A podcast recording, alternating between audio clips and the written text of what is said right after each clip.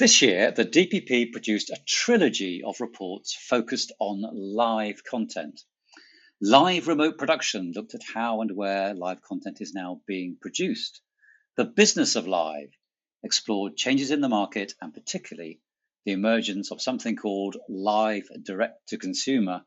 And the final part of the collection was Working Live, which examined what all these changes mean for the workforce that brings live content into existence. The reason we did all this work was because of the extraordinary boom in live content that's been going on during the pandemic. Hardly something that people predicted. And now, with crowds beginning to return to live events, that boom is just continuing. So, when we reflect upon this phenomenon and the work we've done on it, what have we learned? Is this the content type that could yet prove the next big disruptor? And will the way it is made be changed forever by the pandemic?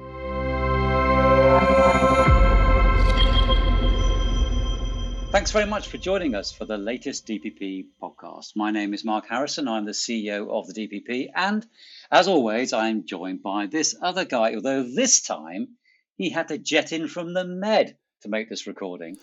Yeah, absolute commitment to the cause here, Mark. I'm Rowan de Pomerai. I'm CTO of the DPP, just home from the great joy of an actual foreign holiday this year.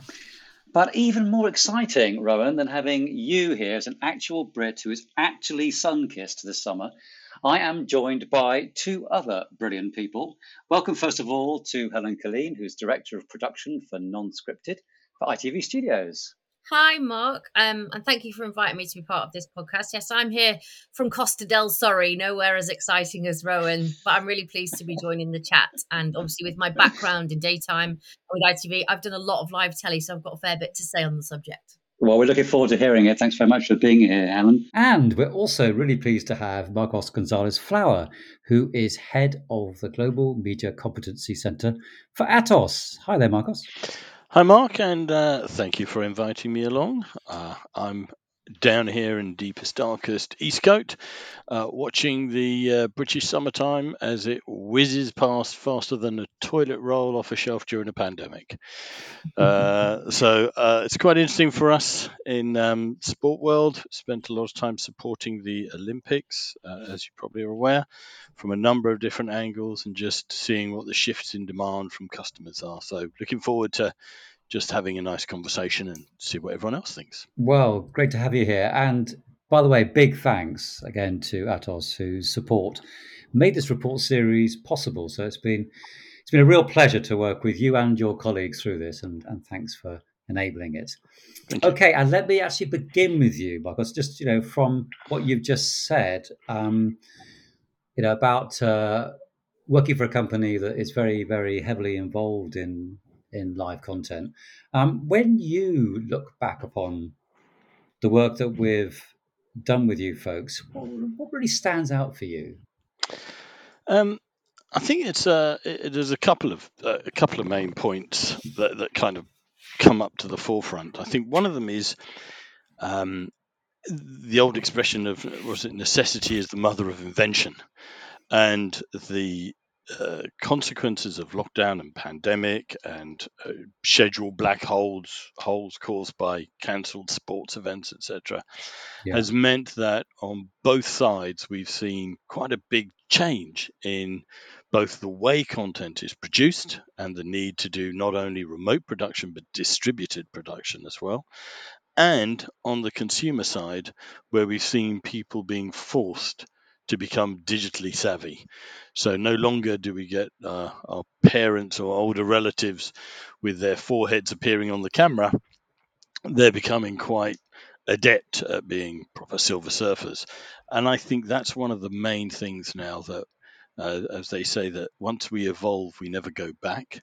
And I think yeah. the evolution into a digital consumer of content who is going to demand more from a, a, an, a, an industry that is struggling to keep up with the pace of change is going to be really interesting. Oh, that is a good point because I guess it, it has accelerated uh, the fact that that now kind of all forms of content by whatever means of distribution over whatever platform are all there to compete with each other in a way that perhaps even 18 months, two years ago, they weren't quite, just because lots of demographics weren't really yes. confident in how to access them. Yeah, I think that's that's exactly the point. That whereas before, uh, people would sit back, let it happen, follow a few of the main uh, players to consume content online. What happened was they found there was no content. It was repeats, duplicates, there was a lack. And so not only were they engaging with friends and colleagues and, and commerce online, they started to search for content. Uh, and content is a bit like water, it will always find its way out. And it's found its way to people, and they've been able to actually really embrace a, a digital way of identifying and consuming, and actually looking for more in their relationship with their live content moving forward. And I think yeah. that represents a big challenge for live productions now. But also a, a, huge opportunity, of course. And, and this is the thing that I referred to in the intro as being live direct to consumer or live D2C mm. that we didn't, again, really talk about that much uh, before. But um, I think it's, it's now, Rowan, don't you think it's a, it's a meaningful concept, live D2C? Yeah, I think it absolutely is. And, and you know, we've we've shifted beyond uh, uh, just a world of video on demand or live channels into a, a, world where you know live content can can come and go and start and stop and and actually you know there, there is far less constraint around the way that the live concept content is delivered and, and obviously that shows particularly strongly in something like the olympics right where we can be scaling from uh, you know a single opening ceremony to 15 different sporting events happening all at once yeah yeah but you know what all this has really emphasized for us i think during the pandemic is uh, that give people the means and the opportunity to consume live content. And they just do. I mean, it just seems like human beings absolutely love it. And and Helen, what really has struck me about this boom in live content that we've had is that it feels almost as if we are reinventing appointment to view TV. Um, this wasn't quite what people imagined when they said that linear would disappear, is it? No, I think you're absolutely right. I mean, for me, what we've seen that's been, you know, escalated by the pandemic is just as you say, people want to come together. They want to feel connected. And what live gives them, and particularly from my background in daytime, is they feel part of a national conversation. The they're of the day, they're of the moment. And obviously there was only one story in town last year, and we're moving away from that now. But we haven't seen a dip in our audience ratings. You know, they spiked during the pandemic and they've stayed there. Those viewers have, have come back. I think it's a combination of the fact they're working remotely so they can have their shows on in the background, but also, as I say, they want to feel a connection and they want to have an online social conversation that's going alongside with what they're viewing in the same moment as their mates, their family, their work colleagues. They don't want to be watching something in isolation anymore. Um, certainly, that's what we're seeing, not just with daytime, but also with our big entertainment brands as well. You know, we've seen extraordinary audience ratings for I'm a Celebrity, for Love Island as well this year, which the final is tonight, and uh, it's it's exciting. But you, you can definitely see a shift in that uh, people wanting to connect. It's really profound, that isn't it? Because you would have expected there'd be this huge peak early on, and then in the pandemic, I mean, but then it would fall away. And the fact that it hasn't means that, as you say, something has profoundly shifted. I think so. I think that live events and, and live telly just they they connect people in a really unique way and they affect the mood of the nation. You know, they bring people together yeah. and as we're all experiencing challenges, whether it's with our mental health, whether it's people have got you know long COVID, they've lost people through it, and whatever the story is, they they they found this kind of if you like a forum where they can come to to get informed to feel connected and to get you know health tips really mental health tips stress tips working at home tips. So i don't think we'll see a dip um, in our audience figures. People are working in a different way now and and you know those viewers are, are here to stay um, well, it'll be intriguing to see what happens as as we're able to do more and more socializing in large groups and whether that will start to impact it because people will get that kind of sustenance, that social sustenance from in person again. Um, but but time will tell. I think that the what we will see, and it depends on the nature of the live. I think we'll definitely see a, a polarizing in focus of pre-recorded, which will become increasingly commoditized, but the the sort of you know scripted pre-recorded, whereas live events, live sporting events, live concerts, live just anything live, as Helen said, people love that connection, that unique sense of watching a story where the ending is not already determined mm-hmm. as it unfolds. And that is something you only get from live. As you watch, anything could happen. And we saw some of those anythings happen during the Olympics, where the favorites fell. The, uh, mm. the you know the the person who was due to get the javelin throw the best fell completely out of the ring. Uh, various things like that, where what happens is the story is not defined, and everybody watching it is sharing it with everyone else watching it and feels a unique connection. And then by supplementing that with social media and other connectivity mediums, they're able to actually have that sense of involvement rather than just consumption. And I think that's one of the big things that we'll see with live. And and as you said, Mark, people going back to stadiums and having that that shared involvement together I think they'll take with them their digital experience and expect a richer experience when they attend a live event. Yeah, this is really more. this is really interesting when it comes to interactivity, isn't it? And and that you know that term because what it suggests is that people really, really do not want interactivity with the story. Right? They don't want correct agency in the story. They love the fact that they don't know what's going to happen. That's what they love in drama, that's what they love in live events. But they do want interactivity in the way they communicate with others and with the creators around that uncontrollable story. Right. It's not interactivity with the content, it's interactivity around the content, right? Exactly. So it's interacting with other human beings uh, about how you each feel about the content. Yeah, yeah, yeah. I, think doing that, I, I, suppose what people are doing is uh, because they are responding, they're they're putting their hand up, as it were. They're generating a lot of a lot of data hmm. about mm. themselves and about what they what they think about the content. And I mean, Helen, I'd, I'd be interested to know what you think about about this as well as Marcos. Is, is do you think that this fact, the fact that you get so much digital activity around live content is also going to be an important force for it in the future because with that data comes the opportunity to monetize. Yeah. I think, I mean, we talked a little bit about this on the session where I wasn't very successful at staying connected, but yeah, particularly, you know, with those big daytime brands, that the show moves in the direction of the online audience. So we have people dedicated in the gallery monitoring the online conversation around the content and they'll they'll change the running order they'll change the content of the show that day that week based on that and mm. you know that's that's really important but similarly um you know we are able to monetize that through you know apps and through votes mm. and through other ways of connecting with the show um that are you know through different forums but as you say it's around the content rather than not necessarily about it so i think for, for for live shows like daytime like news you can respond in you know sort of immediate time. I think it's harder for sporting events um you know where it's although the actual content's moving and you don't know the outcome the event itself is fixed isn't it? So it's it's not as yeah, easy to right. move the order around. But for, for news and for daytime for topical shows that's exactly what they're doing. And that's the, a part of the reason why they they've stayed so successful because people feel part of the show.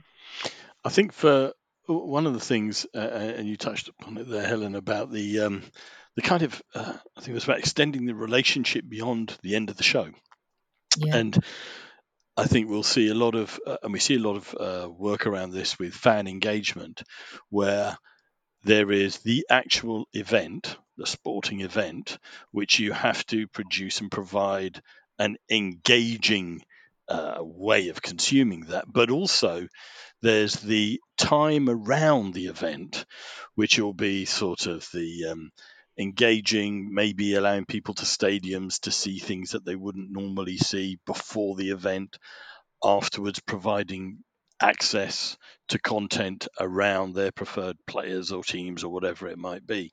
And I think that the key word there is engagement. Um, old um, Red Sumner said, uh, "Content is king."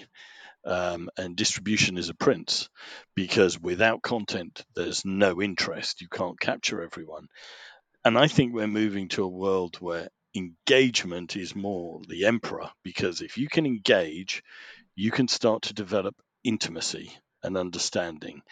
And once you have that, you can monetize it because at the end of the day, for better or worse, most of the media industry is about making profits in some way. Shareholders want money. Uh, our pension funds want money, uh, uh, which is kind of a good thing to have.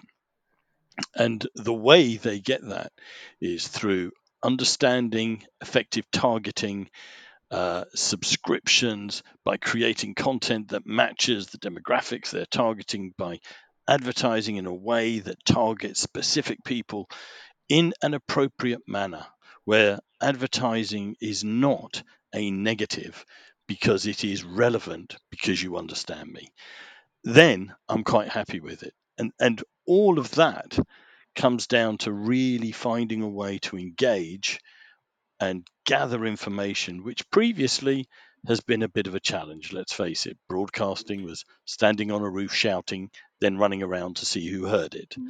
Now yeah. we have a conversation. Yeah, yeah, and I guess pretty much everybody is a fan of something. Um, yeah. So, so maybe Helen, the skill of a broadcaster just starts to be working out what you're a fan of, and then ensuring that there is, you know, an appointment to view kind of moment around that. Because if there is, if there's something that you're busting for, then it's it's quite likely you'll be led into spending some money around it somewhere. Exactly. I mean, it's knowing your audience, isn't it? And for different mm. genres and different programs, those data metrics, you know, we're diving into those daily and hourly just to see who's watching the show, how they're watching, on what platform.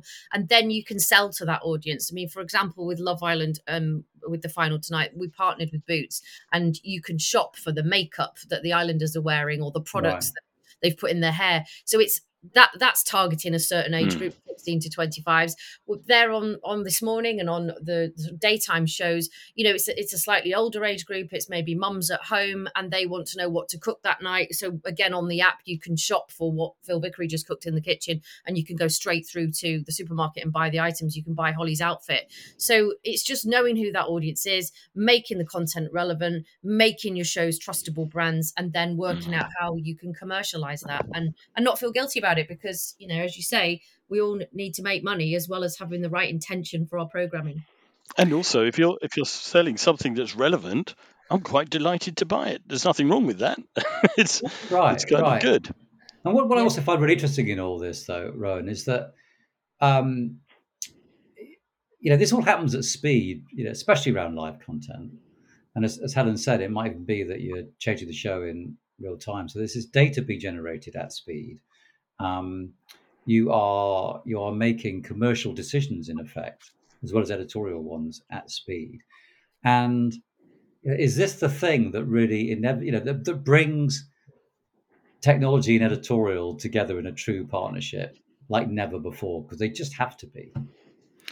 Well, it it does, but it's also about bringing the, the production and the distribution together. I think ah, you know, when, yeah. when, you're in a remote world or a distributed world, you know, perhaps particularly if you're in a cloud production world, then the ability to understand what what viewers are doing, to take that feedback, to, you know, as Helen was alluding to, you know, to to then kind of process that into the content. Um, actually is is just far far easier. You've got the ability to collect and process and manage uh, so much more information and, and make decisions upon it compared to what we used to be able to do in the past. Yeah. Um, but but then you layer in those interactivity elements as well, you know, and and uh, I'm, I'm actually just just recently been uh, exploring a case study for a, a report that I'm writing for later in the autumn called Streaming at Scale, um, where we've been looking at um, music concerts that have been you know streamed live during the pandemic and and the way that you know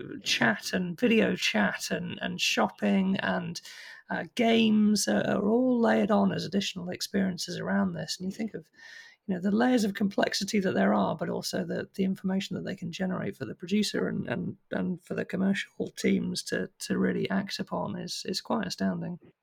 You have led us rather neatly uh, onto the whole question of, of how live content gets made nowadays. Because, uh, of course, in this trilogy, you led the piece of work that explored that and looked at, at uh, new live production models. Um, did it feel to you like some of the changes that happened during the pandemic, and particularly that shift to remote and distributed production, are here to stay? Yes and no. so I, I, think that that what the pandemic really did for us in, in terms of live production is to to push people more towards some form of remote production to to break down resistance to, to that change um, to, to get people more comfortable producing in a, a, remote way. But I'm using the term remote production there eh, incredibly broadly. Mm-hmm. So in, in the live remote production report, we actually split that down. We, we defined five different uh, sort of production architectures, if you will. Um, um, what we saw during the pandemic, I think, was a lot of move towards uh, distributed production, whereby you've got the audio and video capture obviously happening in in, in one location or a few locations, um, and then people using their existing investment in on-prem equipment, but working out ways for the production team to operate it remotely. So everybody sat in their own homes, controlling a you know a software control surface that that manages their on-premise vision mixer or, or those kinds of things. And that's been you know required to to keep people separated and, and to keep people in their homes. People were really however clamoring when we when we did this research to get that production team back in a room together. Mm. there, there is real value in that. The question though is does that location where the production team are together does that need to be where the action is happening and the answer often is no. So I think what we're going to see is a lot more centralized production, um, which is where the, the equipment and the production team are in one place, but remote from where the action is happening. You've just merely got sort of cameras and, and mics and so on on site, uh, or cloud based production, whereby you know the, the processing is all happening in the cloud. But again, you know, people very much preferring to have a control room space where where the director and the vision mixer and the sound mixer can can all be sat together. So yeah, we, we've definitely seen the pandemic push us forward, but I don't think the models we've seen a lot of over the last year will be predominant going forwards. Oh, that's really interesting. Yeah, I mean, Helen, is that is that what you're seeing, particularly now that at ITV in the UK, it's starting to be possible for people to come back into buildings together again? Yeah, it's a it's a combination. So um, I've got a couple of examples of that. I mean, Love Island um, has worked exactly the way Rowan's just described. You know, the whole gallery are together at Gray's Inn Road and with very little um, technical crew out in, on the site in Mallorca, and it's worked. Um, it's costly as a one-off to set it up. It's obviously more sustainable because you're not flying lots of people out, and that produces some cost savings. But um, I know there is a desire within the team to bring everybody back together next year, and we'll look at that and, and discuss what elements of it can stay remote, what worked and what didn't, and for the creative teams when they're you know getting together at the end of the day, just being in the same room rather than a virtual room is obviously of, of benefit. And then I think to to Rowan's point around accessing on-prem kit via sort of remote access tools, if you like, that's exactly how Daytime have operated for the last year.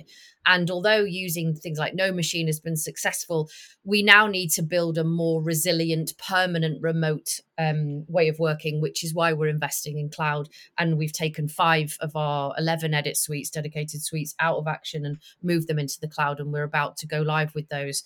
Um, if that's a success, then you know we'll look to do that with more of them. And obviously, what that does is free up office space obviously what everybody's doing is looking at their office space and saying right, right let's reduce our footprint of, of people in the office by 50 or 40%. So there there isn't the space for people to come together and people are going to have to work out when do we need to be together in the production process and when can I work remotely. And I think if you map out the life cycle of a show, there are points where it's really beneficial for creatives to be in the same space, but there are points where it's a nice to have. And I think that's that's going to be key to being successful in the future. So do you think, Helen, there's going to be some some quite tricky internal debates that will start to happen because people who look at expenditure, you know, at the budgets are going to notice that you saved a lot of money working remotely. People who really care about the environmental footprint of the organization are going to notice that there were some big sustainability benefits. But meanwhile, the creative sort of impetus might be sort of driving a return more to former ways of working. Is that going to be uncomfortable? I think that, that there will be a lot of uncomfortable conversations. There will be a lot of, you know, um, difficult and tricksy thinking around the way that we work in the future. I think key to that though is remote working. Uh, it sounds like you know the ideal solution and, and the fix all, unless you've got a really robust and super resilient, diverse um, technical backup you and and connectivity you you can't be confident in a big brand like love island or like i'm a mm. celebrity mm. that it's going to work so that needs to be the number one driver in the conversation that it's going to be robust enough to work and then everything else comes from that and i think it needs to be a coming together of minds and listening to the creatives to say this was really hard actually to do and we had to do it because of covid but ideally if we want the best show we wouldn't and yet this was this was easy to do. And therefore, how can we create a hybrid now in the future? As I said, throughout the production cycle, where people come together when they have to, when it benefits the show, but but we retain some of those great. Uh, ways of working that we've developed much more quickly than we would have, um, but have been a great success. And I think those conversations will be difficult, but they're going to have to be had. And people like me, directors of production, heads of production, they'll be driving them because they'll be looking at the sustainability and the finances and also the technical side as well and trying to bring all of that together in a balanced way. Marcos, are you hearing a lot of conversations about, if you like, some of the, the accidental benefits such as yeah. environmental sustainability now now becoming a permanent consideration? I think some of them are, are, accidental and some of them have been found uh, quite right. deliberately. Um, so we've been working on a project with uh, Discovery Eurosport, the uh, ETT mm. project, and that was driven partly by them understanding the utilization of their production suites and realizing that they have multiple production suites spread across Europe. And 25% of the time they weren't being utilized because the team was in the wrong place for the suite that they needed the capability. And so they wanted to be able to have a virtual capability uh, in the way that they automatically configured the suites according to where the team was and the nature of the event that they were actually producing. And then they would have two major data centers and just have the control surfaces in the in the facilities in the different offices, that would reduce headcount. Um, but one of the things that was key to that was this notion of a team being in a location, because I think that uh, as somebody who's been dealing with having a team spread across the place himself uh, and having to do everything online, there is a limit to how collaboratively and how much you can engage without the physical signals that you get when you work with somebody in the same room. And so that creative process, etc., is still required. And I think that um, what's happened is that has driven. So the idea was maximum utilization of resources, squished it down, squished down the number of empty spaces, like Helen was saying, the idea of pushing the edit suites into the cloud, finding ways to to actually save on real estate, ultimately results in a saving. Uh, I think that what we will see though is on blue ribbon shows, on real premiere uh, quality events, they will still need a team to be located together. There may be others where you could find uh, some distributed production taking place for different areas of the production as a way to reducing cost. Not so much driven by the desire for sustainability, but at the end of the day, really driven by the desire to pull down cost. And real estate is one of the biggest costs for a lot right. of productions. Right, right. Um, and actually, Mark, just to jump in on a point uh, there around teams coming together, I think with certain genres, um, it it works because those teams have worked together for a very long time. So those cues that you were just talking about, those emotional cues that are hard to read on Zoom or Google Hangout, yeah. um, you kind of know them because you know the yeah, yeah. got an honest, you've got an honest relationship. Whereas if you're bringing the team together, quite rightly, it, it, that's all very difficult to do. Yeah. And that kickoff meeting and establishing those relationships, that's very hard to do remotely. So I think that's my point around the production life mm. cycles. When do you need to bring them together? When can they go off? And have yeah. an honest, robust conversation around that because that's that's more difficult to do where you haven't got established relationships. Helen, are there also growing pressures from outside though around particularly you'll need to demonstrate that you're being kind to the planet when you make these big shows. Do the do the public now care about this? Well, it's interesting you ask that because I would say we've had more inquiries in the last 12 months um, to our viewers inquiries team around how we make our shows and how sustainable they are than ever. So that yeah. is is absolutely true. There is a growing trend of people wanting to know that what we're doing and how we're doing it and if we're behaving responsibly and that's all types of content from news and daytime you know right up to your big uh, entertainment shows and then there is this growing trend of people that we're trying to attract to come and work with us, that sort of, you know, more younger Gen Z generation, if you like, they want to know that they're going to go and work for a responsible employer that's doing good in the in the planet. And that's becoming more and more important as we we go and find those people out in unis and out in schools and try to bring them into the media and into telly. That's one massive thing they care about. And so we need to care about it and we need to respond to that and do it in an honest way not just in a box ticking way. You know it can't just be oh everybody stopped using water bottles and everybody stopped their scripts. It's got to be much deep more deep rooted than that and actually you know doing some things that are uncomfortable and difficult to do and changing behaviors um, rather than just ticking a box so it sounds, in conclusion, if we sort of look overall at how live content is going to be made in in the years ahead, as if there's there's likely to be a greater separation uh, from uh, the kind of production process and location in, in some instances, not always, but in some instances, there's going to be greater um, uh, sort of separation between people and hardware. Um, but there's going to be this almost like sort of amoeba like tendency for sort of groups of people to keep coming back together in various sort of clusters at various points. Is, from each of you, just because we must close now, but is that kind of your sense of how it's looking from here? Yeah, I think, uh, I think, uh, and it's it's kind of happening today in the way we see digital workplaces being developed where there are far more flexible spaces that are required for people.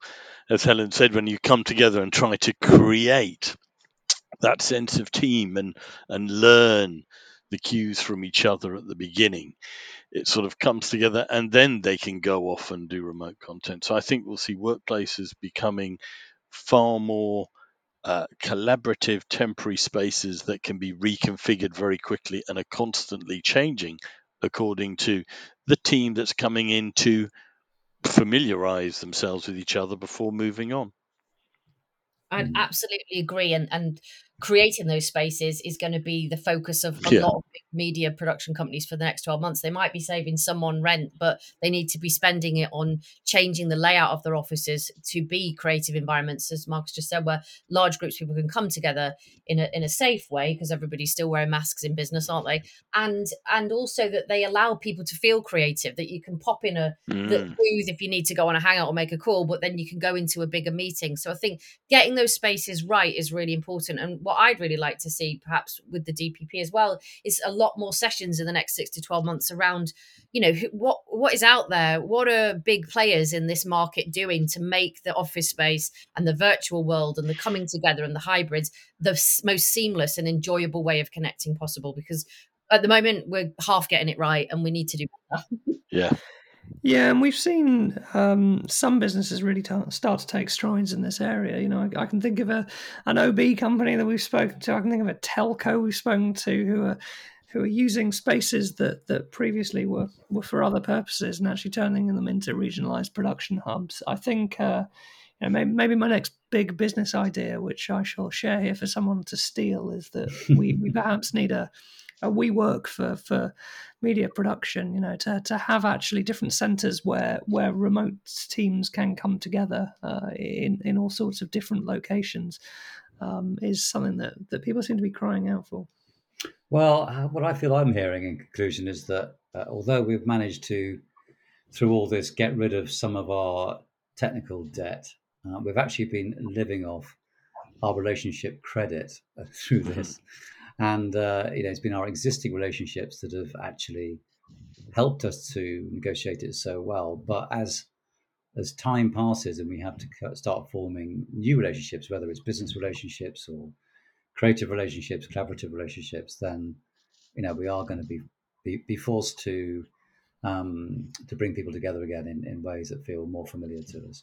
Um, but look, you know, thanks so much to to Marcus and to Helen for making time to join us today. I've really enjoyed talking to you about this, um, and uh, and of course, thanks as always to to Rowan for doing this with me, um, and thanks to you for joining us for this latest DPP podcast. We hope to uh, be with you again in another few weeks. Bye for now.